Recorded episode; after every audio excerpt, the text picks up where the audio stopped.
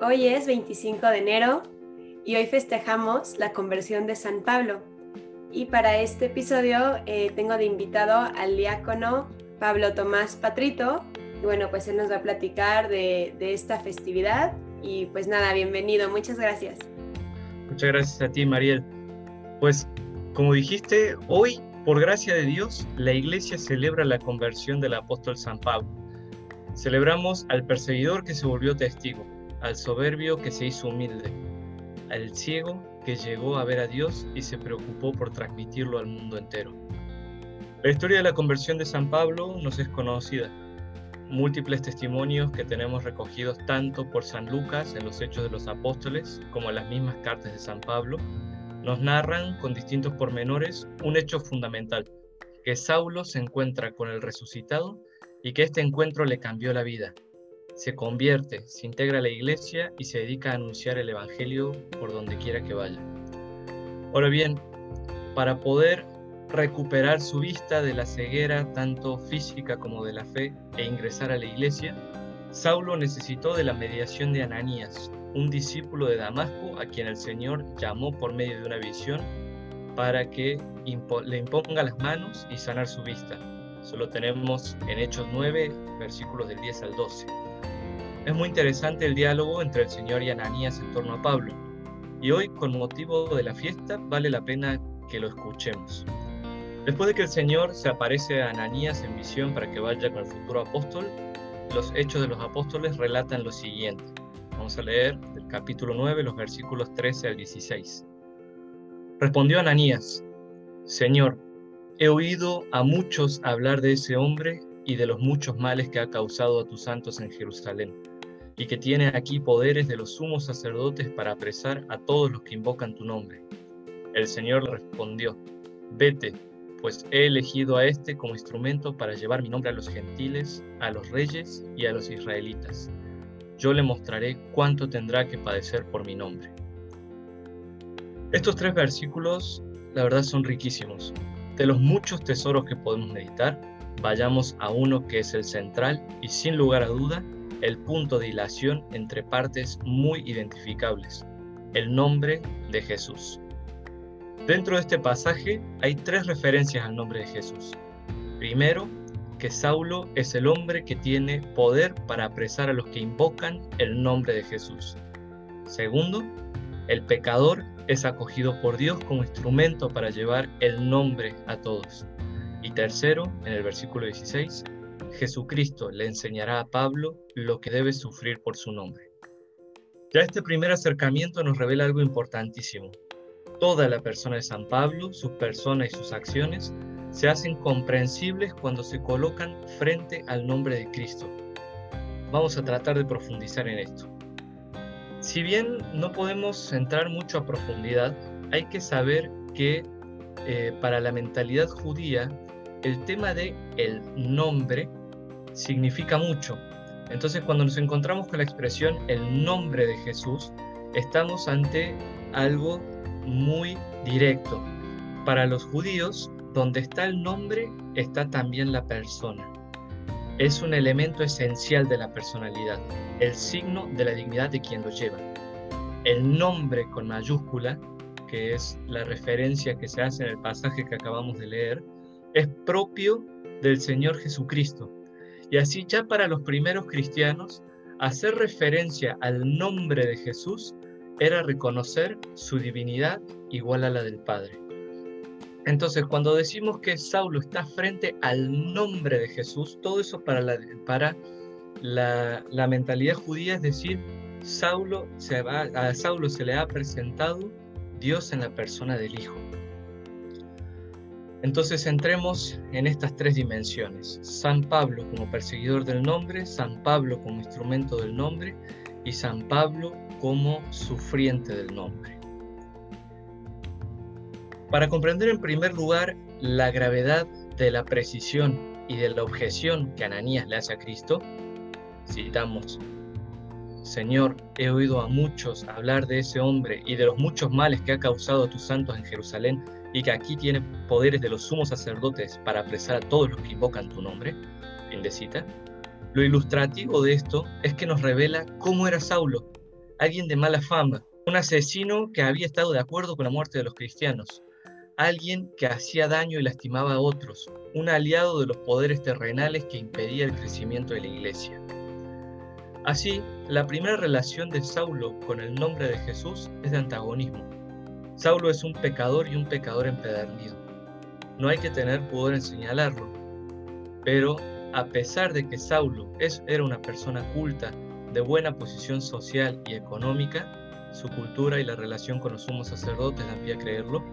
Es decir, a pesar de que Saulo era poderoso a los ojos del mundo, era una lacra de persona. Él mismo lo reconoce en numerosos testimonios. Solamente en el libro de Hechos hay dos, en el capítulo 22 y en el capítulo 26, y también en sus cartas hay muchos más testimonios. Por ejemplo, cuando le dice a Timoteo, en la primera carta, antes fui un blasfemo, un perseguidor y un insolente, o cuando le dice a los Gálatas, seguramente han oído hablar de mi conducta anterior en el judaísmo, cuán encarnizadamente perseguía la iglesia de Dios para destruirla.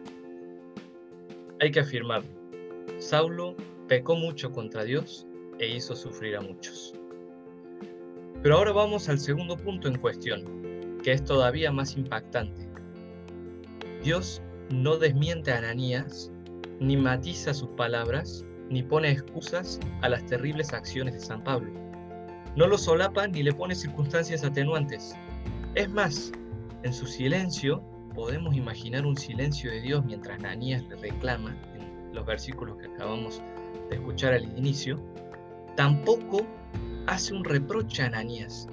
Se limita a repetir la orden que ya le había dado. Vete y hazlo. Jesucristo le dice a Ananías que aún con todo lo que se sabe de ese pecador, vaya a cumplir con la misión de sanarlo, de introducirlo a la iglesia.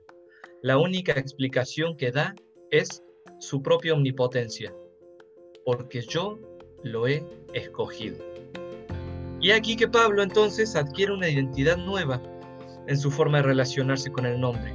Ya no es el perseguidor, ya no es aquel que va a cazarlo, sino que es el instrumento escogido para llevarlo a todas las naciones. El que estaba tras el nombre para apagarlo, termina siendo iluminado por él y llamado a ser antorcha. Eso nos lleva al tercer punto, San Pablo sufriente por el nombre de Jesús. Porque, ¿qué pasa con el reclamo de Ananías que leímos? ¿Acaso Dios dejó en saco roto sus reclamos? ¿Acaso Dios ignoró a las familias destrozadas por la persecución? ¿Hizo caso omiso a sus barbaridades? ¿Lo hizo a San Pablo, apóstol suyo, así como si nada hubiera ocurrido antes?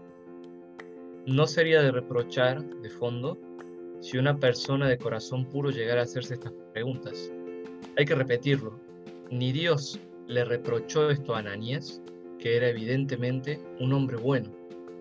Pero la verdad es que Después de afirmar su voluntad, después de decirle a Ananías, ve y cumple lo que yo te he dicho, que se muestra como algo firmísimo que no cede ante el horror del pecado, le da también una respuesta misteriosa a las objeciones que Ananías le había presentado. Yo le mostraré cuánto es necesario que él padezca por mi nombre. Estas misteriosas palabras marcan el tercer momento de la relación de San Pablo con el nombre de Jesús y son radicales. ¿Qué significan? Una lectura superficial nos puede llevar a creer que Dios hace una afirmación vindicativa, cuyo significado sería, como hizo sufrir a otros, yo lo haré sufrir a él también. Sería muy humano leerlo así, pero ciertamente nada cristiano. Desde el Génesis, pasando por los profetas y el mismo conjunto del Nuevo Testamento, ponen el sufrimiento como un medio para alcanzar la salud. De hecho, pasar de una vida de pecado a una vida de seguimiento de Cristo es realmente una conversión. Y acá nos estamos acercando al significado profundo de la fiesta de hoy. Toda conversión implica un rumbo definido hacia el destino al cual se quiere llegar, Dios mismo, dejando atrás el punto de origen que se quiere dejar la vida de pecado. Tiene un origen y un fin. El origen que se quiere dejar atrás, que es el pecado, y el fin al cual se quiere llegar, que es Dios mismo. En este sentido, toda conversión implica una aversión. Dirigirse y amar a Dios implica abandonar y odiar el pecado, porque nadie puede servir a dos señores, porque aborrecerá uno y amará al otro, o bien se dedicará a uno y despreciará al otro, o con las mismas palabras de San Pablo vamos a decirlo. No saben que si se ofrecen a alguien para obedecerle, se hacen esclavos de ese a quien obedecen. Así la esclavitud del pecado conduce a la muerte y la obediencia a Dios a la justicia. Romanos 6:16. Así se puede decir que en un primer sentido, del sufrir por mi nombre que le dice Jesús a Ananías, refiriéndose a San Pablo, en este contexto, va ligado a una expiación y a la penitencia necesarias en el camino de la conversión. Hay también muchos pasajes donde San Pablo exhorta a dejar las obras de la carne para vivir la vida nueva según el Espíritu, vida que hemos conseguido por la pasión, muerte y resurrección de Jesús. Cuando San Pablo deja la misión en Derbe, que es algo que se relata en Hechos de los Apóstoles, exhorta a los discípulos que se quedan allí diciéndoles, es necesario que pasemos por muchos sufrimientos para entrar en el reino de Dios. Hechos 14, 22.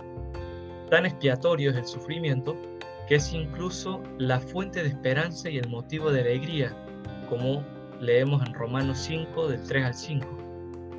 Más aún, nos gloriamos hasta en las mismas tribulaciones, sabiendo que la tribulación engendra paciencia, la paciencia virtud probada, la virtud probada esperanza, y la esperanza no falla, porque el amor de Dios ha sido derramado en nuestros corazones por el Espíritu Santo que se nos ha dado. Fin de cita. Pero el sufrimiento como expiación, la verdad es que no lo explica todo. Hay aún un sentido más profundo para las palabras de Jesús a Ananías. En los mismos hechos, Lucas narra que los miembros del Sanedrín llamaron a los apóstoles y después de haberlos azotado, les intimaron a que no hablasen en el nombre de Jesús, y luego los dejan en libertad. Ellos abandonaron el Sanedrín contentos de haber sido considerados dignos de sufrir ultrajes por el nombre. Este pasaje ilumina entonces las palabras dirigidas a Ananías de un modo intrínseco y radical. El sufrir por el nombre de Cristo es dar testimonio de Él. El sufrimiento de expiación lleva una configuración con Cristo. La renuncia al pecado por la gracia permite al discípulo afirmar junto con Pablo, ahora estoy crucificado con Cristo, ya no vivo yo, pero Cristo vive en mí. Todavía vivo en la carne, pero mi vida está afianzada en la fe del Hijo de Dios que me amó y se entregó a sí mismo por mí.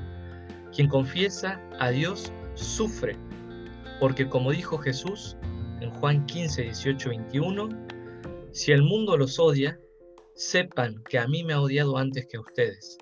Si fueran del mundo, el mundo amaría lo suyo, pero el mundo los odia porque no son del mundo, pues yo al elegirlos los he sacado del mundo. Acuérdense de lo que les he dicho, el siervo no es más que su Señor, si a mí me han perseguido, también los perseguirán a ustedes. Si han guardado mi palabra, también guardarán la suya. Pero todo esto lo harán a causa de mi persona. Es más, vamos a agregar algo. Este sufrimiento por Cristo constituye una bienaventuranza. ¿Se acuerdan? Bienaventurados serán cuando los injurien y los persigan, y cuando por mi causa los acusen en falso de toda clase de males. Alégrense y regocíjense, porque su recompensa será grande en los cielos pues de la misma manera persiguieron a los profetas anteriores a ustedes. Mateo 5, 11 y 12. Entonces, las palabras de Hechos 9 y 16 dirigidas a San Pablo en este contexto de su conversión son, en el fondo, una promesa. Son una garantía de la fidelidad de Dios para Pablo, una muestra de su misericordia.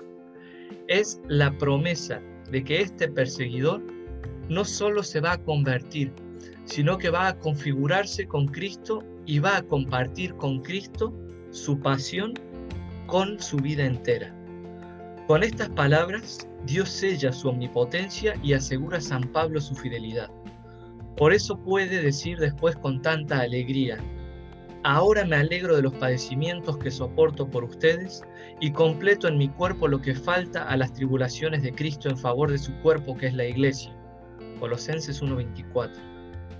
Por eso, de perseguidor, San Pablo pasó a penitente, y de penitente a testigo, y de testigo a mártir.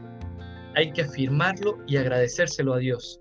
Justo por haber sufrido con alegría por el nombre de Jesús, San Pablo fue aquel instrumento finísimo que confesó al mundo entero la verdad más importante de todas, el mensaje que nos llena de esperanza y que nos impulsa hacia una vida nueva. Jesucristo es el Señor. Yo, yo me quedé pensando mucho pues en la conversión, ¿no? En ese momento en el que San Pablo cambia pues de ser un perseguidor a ser un seguidor de Jesucristo. Y creo que muchas veces pensamos o esperamos que Jesús se nos manifieste en grandes cosas, como a muchos de sus de sus discípulos y, a San Pablo fue como en el silencio, fue una conversión de corazón. Entonces creo que hoy podemos meditar mucho sobre cómo ha sido este encuentro con Jesús y, cómo debemos nosotros estar atentos para ver, tal vez no nos quedaremos ciegos o nos sucederá algo así como a San Pablo, pero saber cómo va a ser esta conversión, si es que ya la tuvimos o si necesitamos tener otra y pues dejar que Jesucristo entre y estar dispuestos a cambiar nuestra vida por Él, tal como San Pablo lo hizo radicalmente y de hecho él luego se convirtió en un perseguido y, murió a causa de Cristo, siendo que Él mataba por, por Él. No, así es, Mariel, y creo que eso es lo bonito de San Pablo, ¿no? Si de todo esto podríamos guardar algunas cosas, yo me quedaría primero con la misericordia de Dios, que Él elige a quien quiere, que no importa qué tan mal esté la situación de uno o qué tan pecador sea uno, eh, Dios es el que tiene poder para rescatarnos del pecado. Segundo, que todo pecado, que toda conversión implica esa renuncia a la que San Pablo estuvo dispuesto a caminar, o sea, dejar el pecado para seguir a Cristo, abrazando la cruz fundamentalmente. Y tercero, que el camino de la conversión no termina en dejar el pecado, sino que la omnipotencia y el poder de Dios va mucho más. la promesa de Dios para los pecadores es, yo los puedo hacer iguales a mí. O sea, yo puedo hacer que tú te identifiques plenamente con Cristo. Entonces creo que esas tres cosas de Dios es omnipotente para hacer lo que quiera, Dios nos promete la cruz y Dios hace que nos identifiquemos plenamente con Cristo. Si lo pudo hacer con San Pablo, lo puede hacer con nosotros. Sí. pidámosle a este santo, ¿no? Que, que está ahí presente para nosotros y que, que, interceda. Así que te agradezco, Mariel, otra vez la oportunidad de, de estar acá con ustedes compartiendo esto. Siempre ayuda y, y, creo que como San Pablo, mientras más uno comparte estas cosas, más, más se ve motivado a seguir adelante, imitando a los santos. Claro que sí. Dios hace nuevas todas las cosas. Y bueno, pues San Pablo ruega por nosotros por nosotros.